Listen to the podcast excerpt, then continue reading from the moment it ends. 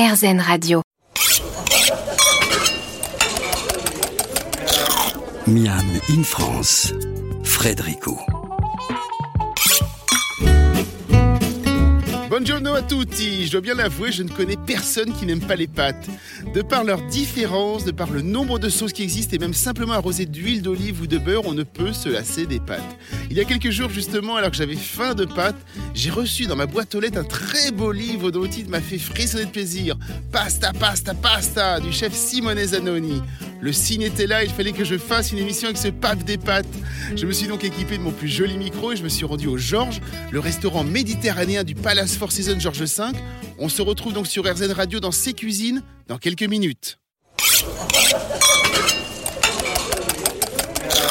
Miam in France, Frédérico. Aujourd'hui, nous ne sommes pas réellement dans les studios d'Erzen, nous sommes en grande partie au restaurant étoilé Le Georges, le restaurant aux accents méditerranéens de Simone Zanoni, situé dans le magnifique palace Four Seasons Georges V.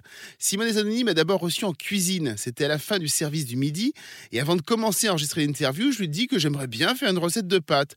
Alors l'ambiance est bonne, et juste avant que l'on parle ensemble, le chef en profite avec son équipe pour réfléchir à l'amélioration d'un plat.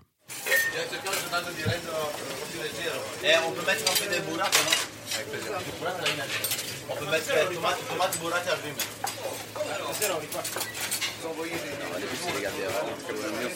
Bien sûr. C'est tellement important de garder l'ambiance. On, on fait tellement dur que. Et on peut, on peut avoir un haut niveau d'exigence importante. On peut vraiment euh, aller à toucher la perfection de l'assiette.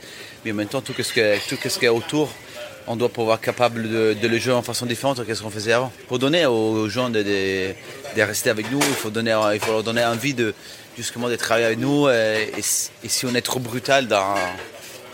Aujourd'hui, aujourd'hui c'est tellement changé le monde de la restauration que nous, on a un turnover du personnel qui est tellement faible. Pourquoi? Parce que du coup, les gens, ils viennent ici, ils sont contents. Quand vous avez appris la cuisine, vous étiez déjà dans une cuisine violente et Ah, un moi, peu... je suis passé par là. hein. Oui suis passé par l'école dure. Après, euh, Donc c'est votre génération de gens qui ont à peu près une 40-45 ans qui Ouais. essayent de redescendre un petit peu et de faire quelque chose de plus apaisé? bah, ouais, même pas, même pas descendre. C'est juste qu'on essaie d'avoir le même résultat en façon différente. Hmm.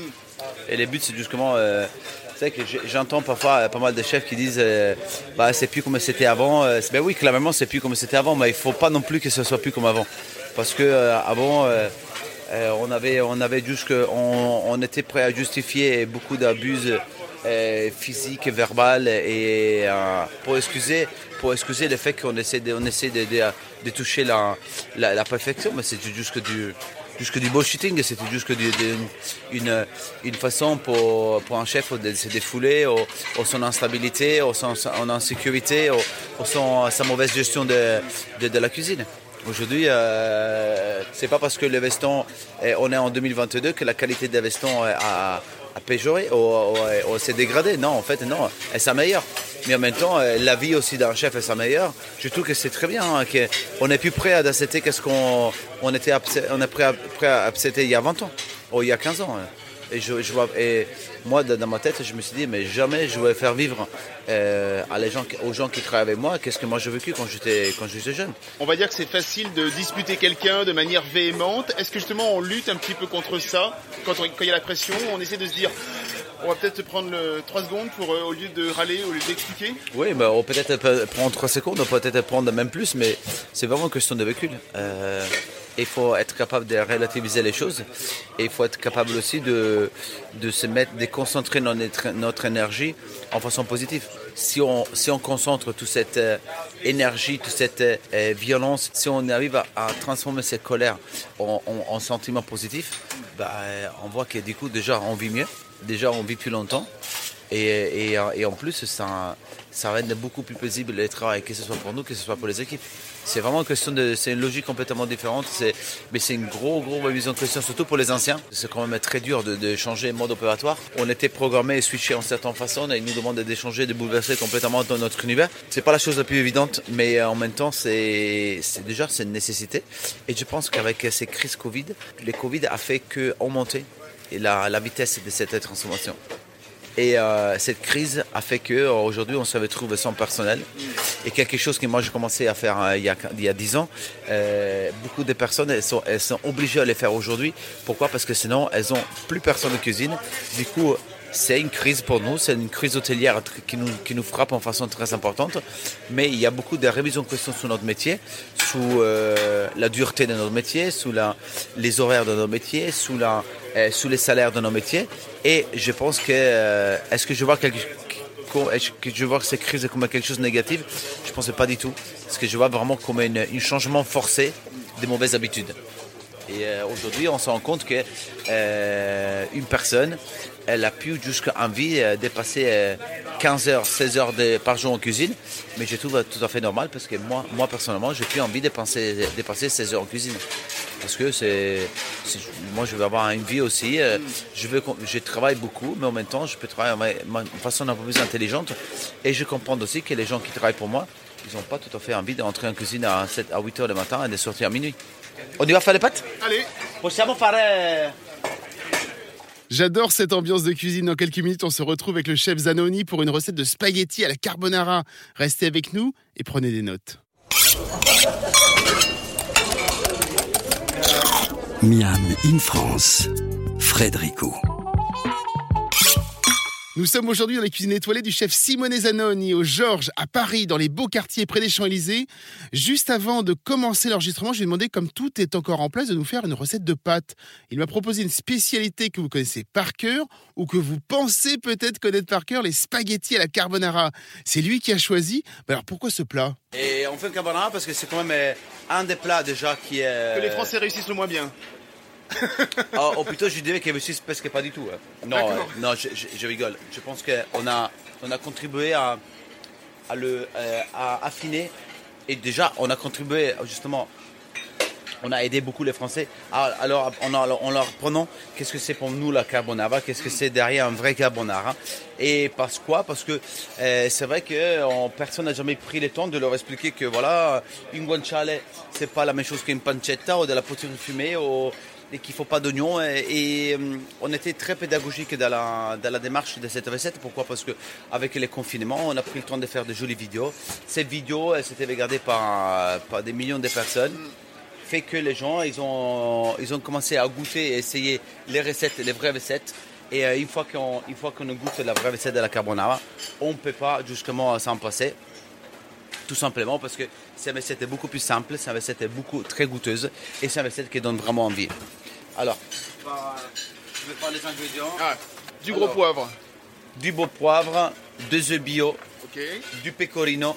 Ah, du pecorino, donc pas du parmesan, c'est du pecorino. Alors, euh, les parmesans, c'est la, c'est la seule concession que je me laisse faire. C'est-à-dire que ça dépend énormément des ingrédients qu'on utilise et ça dépend énormément de notre fournisseur. La vraie carbonara est faite avec un pecorino romano, très fort. Va que c'est quand même un plat de résistance. C'est un plat qui a été créé pour les charbonniers en 1900 pour aller se, nourrir euh, en travaillant dans les mines. Alors il fallait un plat vraiment qui est hyper calorique et avec beaucoup de protéines pour justement nourrir ces personnes qui travaillent dans des conditions extrêmes. C'est pour ça que les œufs, les gras de guanciale, euh, les pecorinos, vraiment c'est que des choses qui sont hyper fortes. Euh, les, les Américains trouvaient la carbonara trop forte, c'est pour ça qu'il y a cette fameuse crème qui est intervenue. Ah, c'est la faute des Américains si on met de la crème dans le. Beaucoup, ouais. Et je- Ah. euh, malheureusement, euh, comme beaucoup de choses, c'est toujours la faute des Américains. Alors, une fois qu'on a préparé nos ingrédients de base, la, la recette elle peut aller très vite.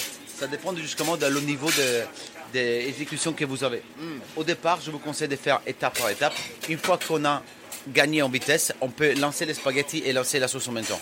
110 grammes de pasta, c'est suffisant pour un joli, euh, un joli entrée plat ou euh, peut-être un joli plat dessert par exemple. Si vous voulez manger comme plat unique, ajoutez par exemple encore une vingtaine de grammes, ça vous fait 130-140 grammes.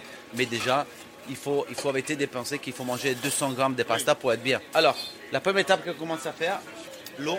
L'eau c'est très importante parce que c'est la partie- C'est l'autre cuisson des pâtes. c'est l'eau de cuisson des pâtes. Alors de là, tu vois, j'ai- goûté l'eau, là bah, J'ai goûté l'eau, pourquoi? Parce que du coup, j'ai besoin d'assaisonner légèrement mon eau de cuisson. Mais parce que je vais faire des carbonara, je vais assaisonner l'eau de cuisson la moitié que d'habitude je devrais faire pour euh, de l'eau de la pâte normale. D'habitude, l'eau de la pasta, elle est, elle est assaisonnée à euh, 10 grammes de sel par litre. Oui. Là, avec une carbonara, je l'assaisonne même pas à 5. Pourquoi? Parce que Et le guanciale et le pecorino qui sont salés, c'est ça? Ouais. Ah, Tout, tout est salé. Tout est salé, tout est très puissant. Du coup, si je vais saler mon eau comme d'habitude, je vais finir avec quelque chose de trop salé. Ok Très bien. Alors, je vais me permettre de faire ça vraiment à la minute. C'est-à-dire que j'ai mon guanciale que j'ai coupé en morceaux fins. Ah oui, c'est très fin les morceaux. Oui, ouais. j'aime bien quand c'est fin parce que moi, tu veux voir, les guanciale, je veux les croustiller. Donc là, on met pas d'huile, on fait à sec. hein, Rien du tout ça, à sec. Une fois que j'ai mis mon mon guanciale, l'eau est bouillante. Et je répète, elle est bouillante. C'est très important. Je vais plonger mes spaghettis. Je ne vais pas essayer de les pousser dans l'eau. Je vais juste attendre que les spaghettis ils descendent naturellement dans la poêle.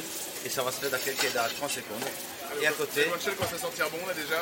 ah ouais, les guanciale, sans que ça croustille, c'est magnifique. Une fois qu'il m'a donné tous les gras, je vais l'enlever et je vais les récupérer et je vais les récupérer justement pour les mettre à la fin dans ma recette. Une fois qu'il est à moitié, je mets un peu de poivre parce que j'aime torréfier mon poivre. Oui. J'aime que les poivres soient bien torréfiés. Ouais. Tu vois les guanciale qui commencent à croustiller là Tu vois, commence à il commence à donner tout son gras. Là, je commence à les ralentir un peu parce que sinon ça va trop vite. Et les pâtes, elles n'ont pas fini de cuire. Les elles pâtes, alors nous on a 8 minutes. Je les laisse cuire 4 minutes dans l'eau. D'accord. Ok C'est 4 minutes dans l'eau et après 4 minutes, on va, on va voir après la suite, c'est ça Ouais. hein D'accord. Ça c'est vraiment c'est la, la chose qu'on a fait, qu'on on a appris vraiment faire aux Français, c'est d'avoir ces doubles cuissons, justement euh, de l'eau de cuisson et dans la sauce directement. On fait une petite pause de quelques minutes et l'on revient très vite hein, dans les cuisines du chef Simone Zanoni pour la suite de sa recette de spaghetti à la carbonara.